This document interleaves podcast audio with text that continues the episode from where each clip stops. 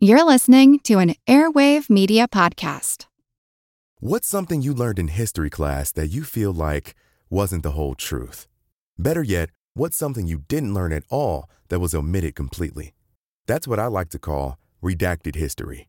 My name is Andre White, the host of the Redacted History Podcast, the place where history's forgotten events, heroes, and villains get their story told, one episode at a time. The Redacted History Podcast Real history never dies. Stream the Redacted History podcast on Apple Podcasts, Spotify, or wherever else you get your podcasts.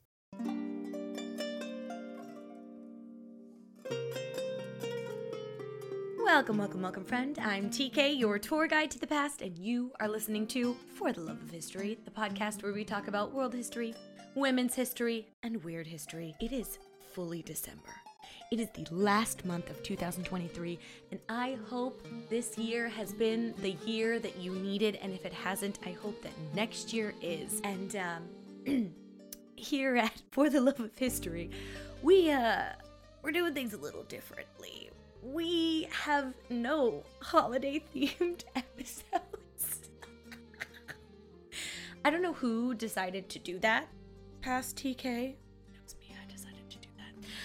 Uh, but uh, there is no holiday or Christmas themed episode this year. However, there are plenty of holiday and Christmas themed episodes from years past. There's a whole playlist on Spotify, so if you're in the hankering for some Krampus or some Saturnalia history, you can go ahead and head over to that playlist. But today, dear one, today we are doing something a little bit different. But before we get into today's episode, just a little bit of housekeeping. We are growing so much over on YouTube, and I'm very thankful for how much we've been growing. So, just a quick reminder if you haven't subscribed over there yet, that would be super duper helpful. Also, if you haven't already, it would be really cool if you left a rating or review or use the new feature on Spotify, which is leaving a comment on an episode, which is uh, amazing. I absolutely love that Spotify Spotify does this and it lets me see what your thoughts are on a specific episode. So if you haven't already, it would be really, really cool if you went and wrote a little comment. I read every single one of the comments and reviews myself. So if you write one, I will see it, which sounds like a threat, but I promise it's not. the final little piece of housekeeping is a quick announcement of the annual For the Love of History census, which will be coming out next week. Basically, it's a way that I can get some direct input from you on what topics you'd like to see in the next season, what changes you'd like to see in the next year, and any additional things that you'd like to let me know or like to see. And it just helps me get a better gauge on how I can best serve the For the Love of History community and all of my delicious little donuts. And by filling out the For the Love of History annual census, you will be eligible for winning For the Love of History merch and one of my favorite books. So, a little incentive to fill out the census. so, enough of that jibba jabba. Let's get on to the historical jibber jabber. This episode topic was actually inspired by one of my OG delicious donuts, an absolutely amazing history BFF who was kind, so kind, and sent me two amazing books this year. And one of the books is called The Writing of the Gods The Race to Decode the Rosetta Stone. And when I tell you, I have read that book twice, and then I went and I bought the audiobook version of it. It's so good. It's really so stinking interesting. And I am so thankful to that History BFF for sending it to me because I thought I knew everything that there was to know about the Rosetta Stone, which, you know, in hindsight is very silly of me to think. But while reading this book, I discovered one of my favorite historical beefs of all time between two decoders in a race to figure out how to read Egyptian hieroglyphs and unlock the secret of the Rosetta Stone. And that is exactly what we're going to talk about today. So grab your fuzziest socks and a warm beverage and prepare to spill some historical tea. And let's get to it.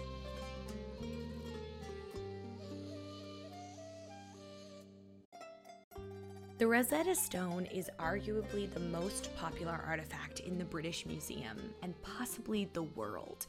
Rosetta Stone magnets, postcards, earrings, coasters, puzzles, and other Rosetta Stone paraphernalia are constantly the most popular sellers at the gift shop.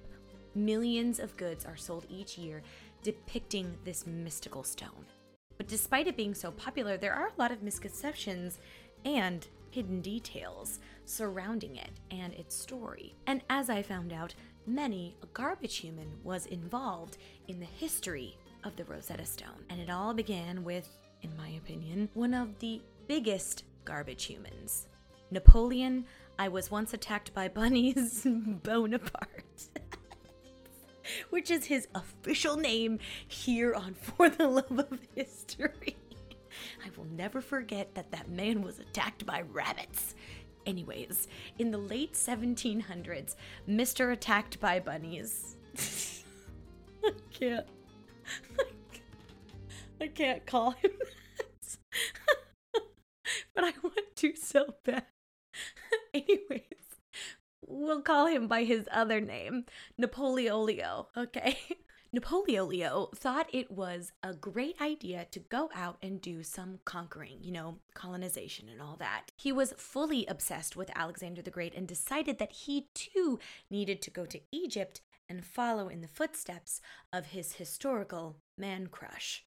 So he got together a big group of soldiers and savants who were artists, science people, mathematicians, bird people that are called ornithologists, I think, and all sorts of just all sorts of science people and artists. He gathered 167 of these young men, their average age being 25, and without telling basically anyone where he was going, he took the whole happy lot to Egypt. The Egyptian expedition could be a whole nother episode itself, so we won't go into that. But because of this expedition, the Rosetta Stone was found. In July of 1799, a group of soldiers and conscripted Egyptian workers were expanding a fort in El Rashid when an Egyptian worker, whose name has unfortunately been lost to time, opened a wall and found the artifact of a lifetime. The soldier scientist who's credited with the discovery of the Rosetta Stone is Officer Pierre Francois Xavier Bouchard some good French. Anyways, who was a rare savant soldier. He was both a respected soldier and an incredibly intelligent scientist. He was in charge of the fort operation, and it was a stroke of pure serendipity that he was because other officers may not have recognized the significance of the find. It's impossible to know what Pierre and the others felt at that moment, but when they saw the three languages etched in stone, I'm sure they got chills in the desert when they realized it was a three way translation of ancient Greek, a language called Demotic, and ancient Egyptian hieroglyphs. Unfortunately for Pierre, the second garbage human of our story would come swiftly into the scene, stealing away any chance he had at researching or looking further into this magnificent stone. And that garbage human, dear one, is Jacques Francois Menou. And if you're watching the YouTube version of this episode, you can see him right here, and he has an extremely punchable face. Now, we do not condone punching people in the face here at For the Love of History. But this guy, this guy is the worst. He is the worst. And if he were to ask me, after eating a spinach salad, if he had something stuck in his teeth, I would look that man dead in the eye. And even though his teeth were full of spinach particles, I would tell him, No, you're good clean as a whistle.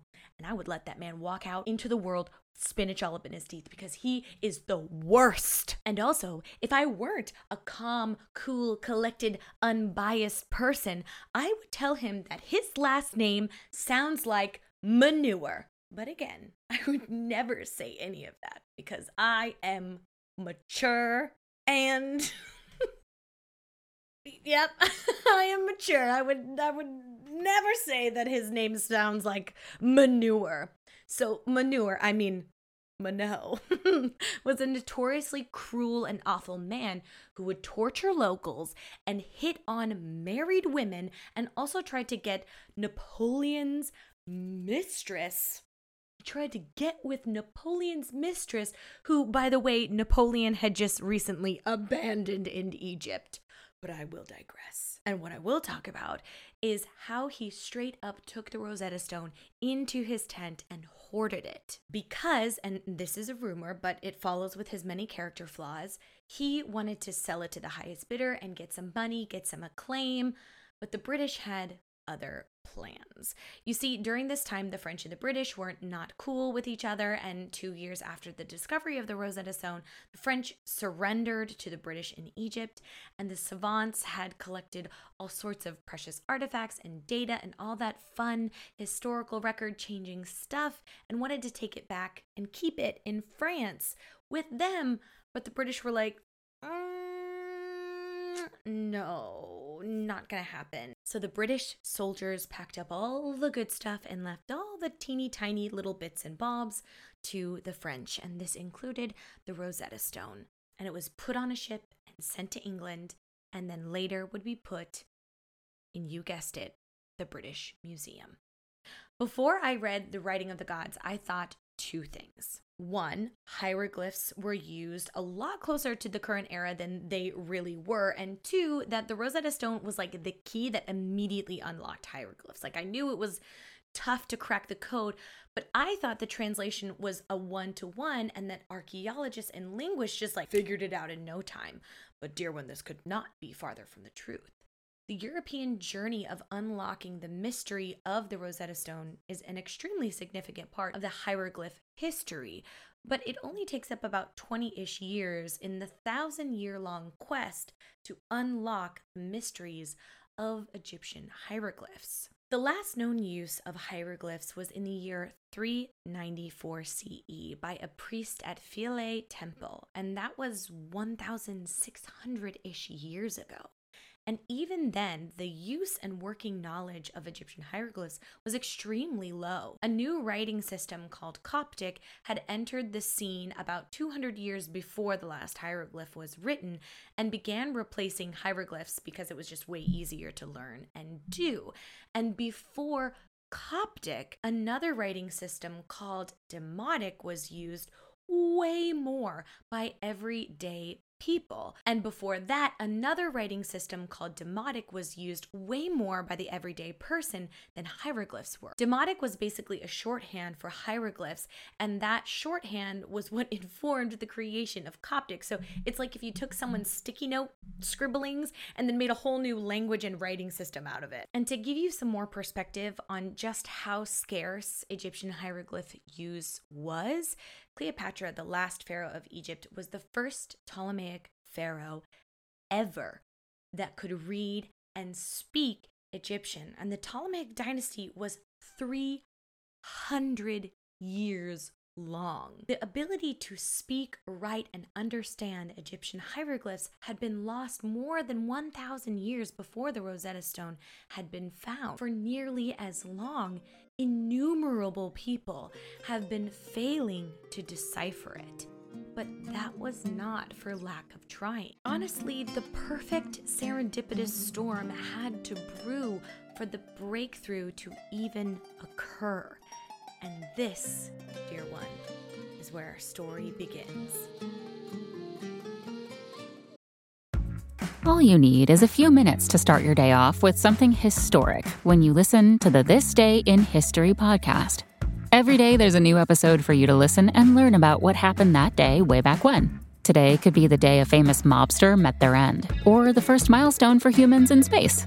Who knows what history today holds? Find out when you listen and subscribe to This Day in History wherever you get your podcasts. That's This Day in History wherever you get your podcasts.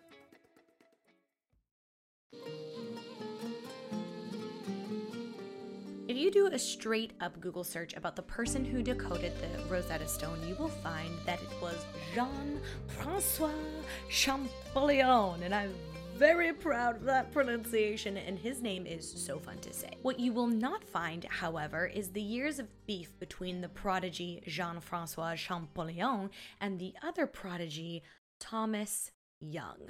Let me first introduce you to our two decoders, our main characters of this story. The differences between their personalities are like a perfectly written enemies to lovers trope, polar opposites in every way. Thomas Young, the level headed, calm, cool, and collected older Englishman with a love for all things analytical and measured. Then we had the often hysterical and very snarky French prodigy Jean Francois Champollion, whose life motto was never do things in moderation when they could be done to excess. And like, I, I got, I gotta get you. Their story does not, however, end up with them falling in love, but I am telling you, friend, that is a fanfic waiting to happen. And if you write it, credit me, which is a piece of foreshadowing for what's about to come. Ooh, foreshadowing. Anyways, although there was a 17 year difference between Young and Champollion, Champollion being the younger of the two, they began studying the Rosetta Stone at the same time. A very much fun little life coincidence. The story is full of them. And when Young began, he was not solely dedicated to the Rosetta Stone. He had many other interests besides studying what would later be called Egyptology. He didn't particularly care for the mystical aspect of Egyptian gods and goddesses, nor did he really think hieroglyphs were the stuff of ancient magic and old wisdoms, long forgotten in the sands of time, like so many other scholars did. Young was nothing if not a practical guy and simply wanted to crack the code. He was also a linguistic genius and had an amazing photographic memory and trained himself to sift through huge amounts of linguistic information at an incredibly fast speed. This is probably what led him to be the first person to partially crack a small but very significant part of the Rosetta Stone. So, back in the early 2000s, it was super popular at my high school to have cartouche necklaces. And if you've never seen them, they are these long ovals with lines at the bottom that look like stands. And they were all the rage, and all the cool kids had them with their names written in hieroglyphs, air quotes inside of them. Now they have lost their popularity, but people still know what they are. However, during Young's time, no one knew what they were, but our big brain analytical man figured out that cartouches in hieroglyphs were used to highlight royal names. They were written inside the ovals the cartouches to emphasize, to highlight, almost like italics or quotes in our modern English language. And this discovery was a huge deal because in the Greek part of the Rosetta Stone, which Young could read, it said the name Ptolemy V. He had cracked one word of the code, which may not sound like a lot, but he was the first person in over 1,000 years that read an Egyptian hieroglyph. And from here, he was able to decode royal names from many other artifacts and began compiling a sort of alphabet. He published his findings, but did so anonymously, which would come back to kind of bite him in the tuchus. Now, let us shift our attention to the bad boy linguist himself, Jean Francois Champollion. His name is so fun. He was obsessed with languages and could speak and write over 13 by the time he was a teenager. And he sure did let everyone know how smart he was. He was also obsessed with Egypt, and where Young saw pomp and vanity, Champollion saw awe and wonder and wisdom. He was deep into Egyptomania before it was cool. His journey with the Rosetta Stone is much less cut and dry because for a while he poured himself into the study, but then he gave up and decided to study Coptic, which was a leap that would pay off greatly because at the time, no one knew that Coptic was related to Demotic, which was the third language on the Rosetta Stone. His intense study of the Rosetta Stone didn't really begin until he lost his job because of his very extreme political views. Uh, he said some things about murdering kings and priests with their own intestines, but I will digress. so, unemployed and staying at his brother's, Champollion dove into deciphering the Rosetta Stone. In the very beginning, both men were completely unaware of each other until Young, who was so frustrated that the Rosetta Stone wasn't revealing its secrets in a few days, like he had predicted it would, wrote to his friend about the frustration.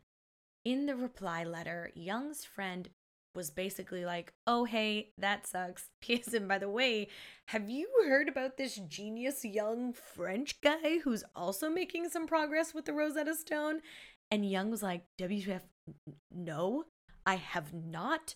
Uh, who is this? I need to read everything he's ever written and see if he's really a threat or just some kid. And then, after Neving, Neving, Neving had heard of, after never having heard of Champollion before, just a few days later, he heard about Champollion again. And then, in the strangest twist of fate, Champollion contacted Young on accident. I know. I know what you're thinking. TK, how can that be? It's the 1800s. It's not like Champollion butt called him, right? He didn't like his butt didn't pick up a fountain pen, write a letter, and then post it, did he? Which is a funny thing to think about. But you're right, dear one. He did not butt dial or butt letter young. But what he did do was basically the 1800s equivalent of dialing the wrong phone number. Unfortunately for Champollion, he had some very poor quality versions of the Rosetta Stone and wanted better ones with no mistakes. So he contacted the Royal Society, thinking that they would be able to help him, but they had nothing to do with the Rosetta Stone. And the letter was then forwarded to the Royal Society's Foreign Secretary that dealt with correspondence with scientists outside of England. And guess who that was? Freaking Thomas Young. It was freaking Thomas Young. So Champollion, Thomas Young accidentally came into contact with each other. It, uh, uh it's just wild. It's it, it, Consider my flabbers gasted. That is amazing. And Thomas, Thomas Young was like, oh my God, OMFG, this kid keeps popping up all of a sudden. Let me just let me help him out, okay? The universe is clearly telling me something. No, he didn't say that. He's he's too stoic for that. He wouldn't say the universe told him anything. Anyways, at first the relationship between Young and Champollion was cordial. Two geniuses wanted to solve the world's oldest puzzle. They were simply two nerds in paradise. And when Champollion wanted some more copies of the Rosetta Stone and other artifacts, he would just go talk to Young, and Young would give him the hookup. Sure, their countries were at war, but they were men of science and didn't bother with all that war stuff. However, this honeymoon phase would not last because Champollion is hella petty. Started when Champollion made an incredible breakthrough. Through his study of Coptics, he was able to discover the phonetic sounds of many Demotic and then Egyptian hieroglyphs, which then led him to discover the sounds of many other symbols. And Champollion was so excited that he ran to his brother all the way across the town, flung open the doors, and yelled, I've done it. Then collapsed and didn't wake up for five days.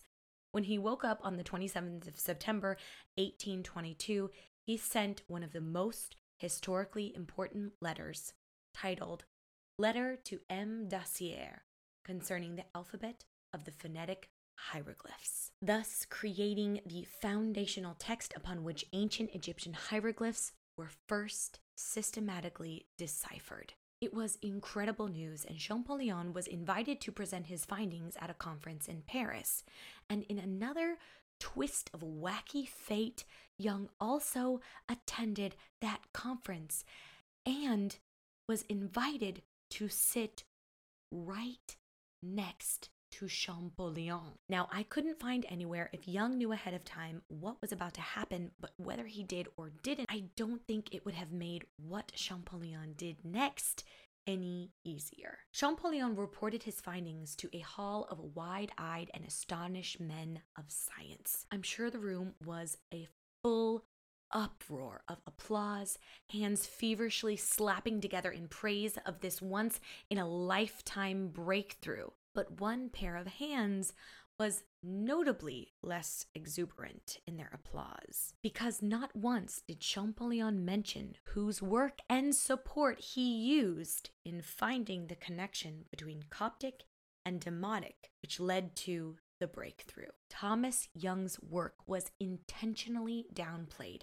in order for Champollion to soak up the glory of being the one man who cracked the Rosetta Stone and unlocked the secrets of Egyptian hieroglyphs. And so began the great Rosetta Stone beef of the 1800s.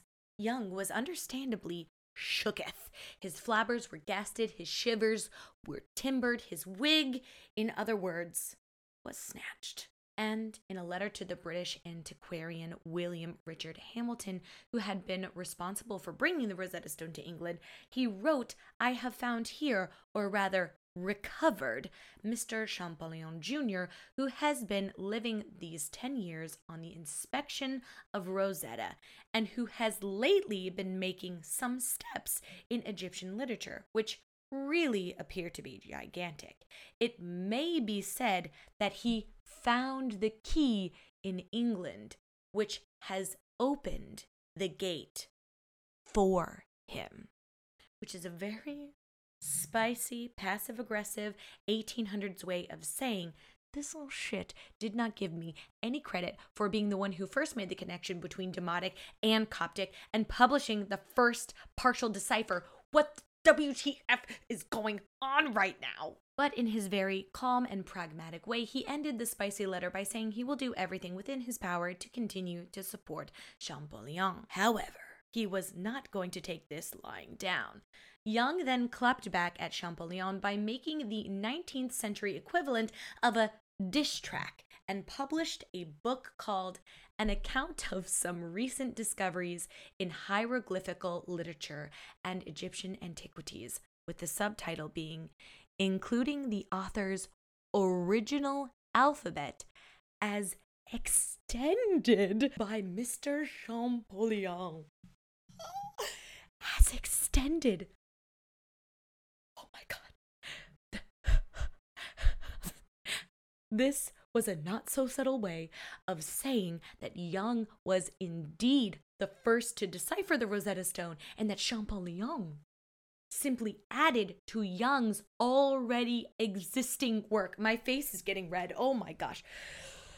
This diss was as big as when Eminem wrote Killshot dissing MGK, when Taylor Swift released We're Never Getting Back Together about Jake Gyllenhaal, or when Beyonce's whole Renaissance album came out to throw Jay Z under the bus for cheating on her. What I am saying is that this was some hot, hot goss in 1822. Everyone in the academic community was like, I cannot believe what Young just did.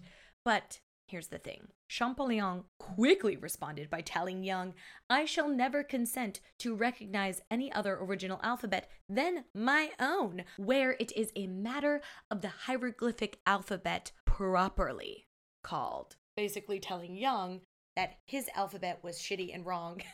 and that Champollion's was the correct one. Which I mean, he, that was mean, but he's not wrong. Champollion did have a more accurate deciphering than Young did, but it was very mean. They're being very mean right now. So shots were fired, and the men were forever rivals. For years, the two were at odds and both saying not so nice things to one another, both publicly and privately. But if you allow me to release Spicy TK for a moment, she would say that Champollion is a little bit of an asshat. Oh, like, I know he is considered the father of Egyptology or whatever, but he sucked, kind of. He was so mean. All Young wanted was to be recognized for the work that he had done in 1815, and Champollion gave him two big old middle fingers way up. Sorry, not sorry, that's not happening. And not long before Young passed away in 1829, Champollion wrote one of the meanest things ever to his brother while he was in Egypt. Apparently, Young had been stirring up the Paris academic scene by trying once again to get recognition for his work, and Champollion had this to say about it. So, poor Dr. Young is incorrigible. Why flog a mummified horse? The Brit can do whatever he wants. It will remain ours, and all of old England will learn from young France how to spell hieroglyphs using an entirely different method. May the doctor, Dr. Young, continue to agitate about the alphabet while I, having been for six months among the monuments of Egypt, I am startled by what I am reading fluently rather than what my imagination is able to come up with.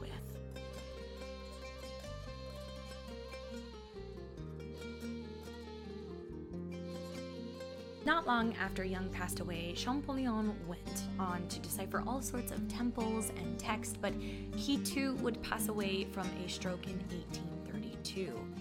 Two of the most brilliant minds in history, through luck, serendipity, and the universe's love of chaos and irony, unlocked a thousand year old mystery. And in the process, not only created a new field of study, but a new chapter in history, allowing the secrets of ancient Egypt to slowly be unlocked. Now you can take Egyptian hieroglyph classes in universities all over the world. You can use a tiny supercomputer in your pocket to look up the hieroglyphs of your favorite Egyptian god.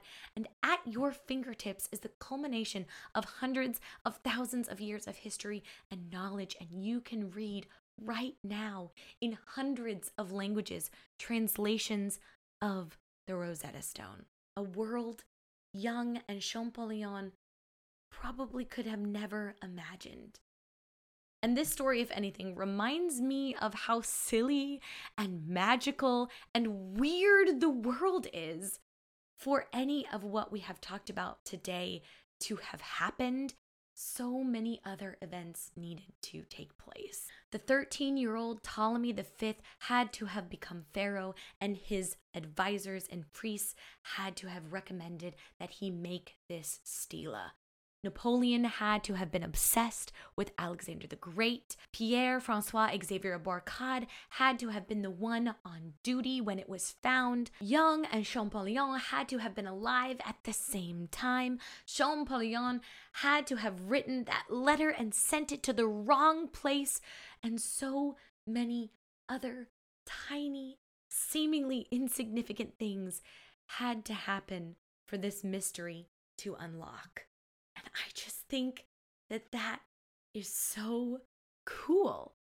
And thanks to these two prodigies and all of the other events that had to happen, we are now able to learn all sorts of wonderful and weird things like the history of Hatshepsut and the legend of our friend Sobek, the Lord of Baby Gravy. And that, my friend, is the brief and true story of the Rosetta Stone and the academic rivalry of the century.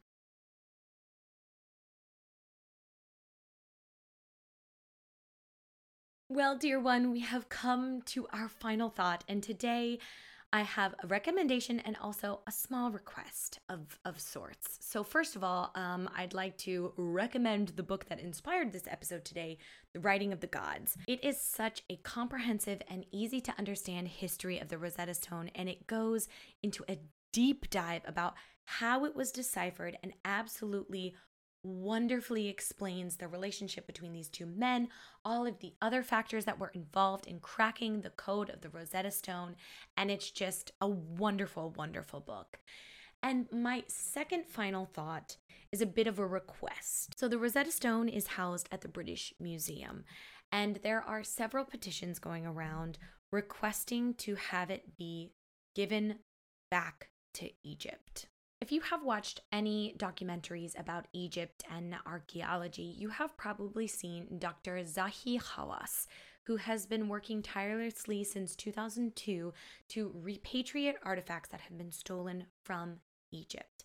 This does not include legitimately acquired artifacts. This does include illegitimately acquired artifacts, artifacts that were stolen as spoils of war, artifacts that were looted, artifacts that were unethically purchased on the antiquities trade, which is a big black market.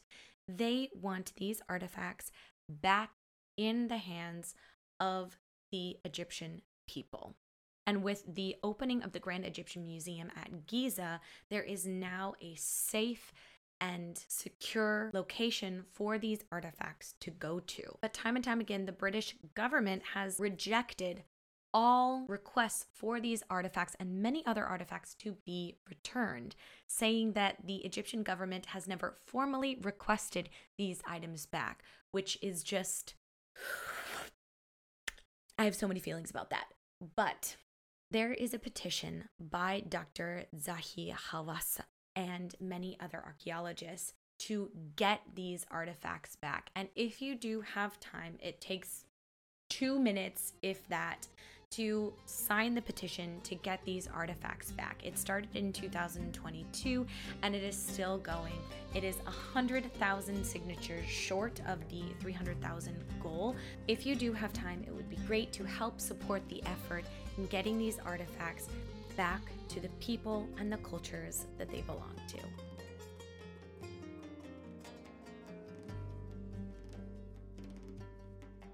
Well, dear one, thank you so much for joining me in this episode. I absolutely loved it. I am a hardcore Egyptian history nerd and I loved this so much. It was my first time doing a deep dive into the Rosetta Stone, and I cannot thank that history BFF enough who sent me this book. It was an absolute hit. Thank you so much.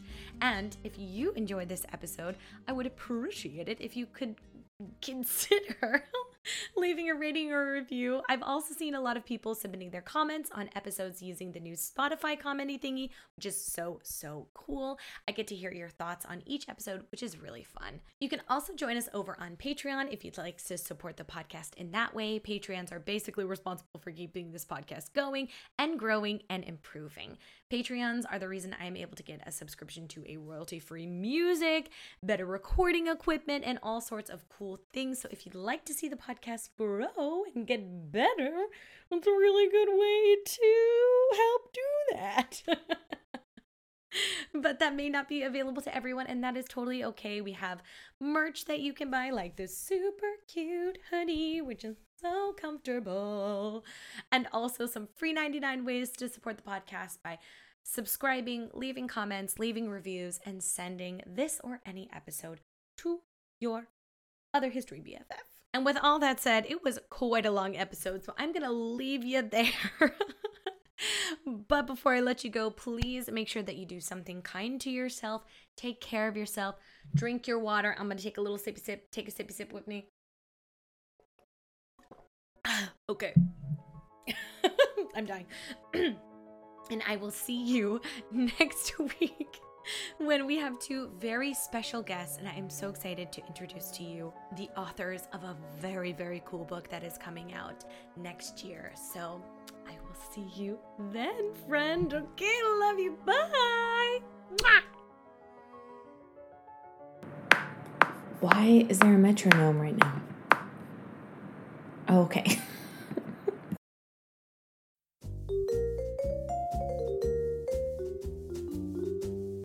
love history but hate when it's stuffy and boring? Well, look no further and join me, Katie Charlwood, your friendly neighbourhood social scientist and reader of books, as I delve into unsolved historical mysteries, murders by gaslight, and of course, women who have been misrepresented through all time. On Who Did What Now, the history podcast that's not your history class. Listen wherever you get your podcasts.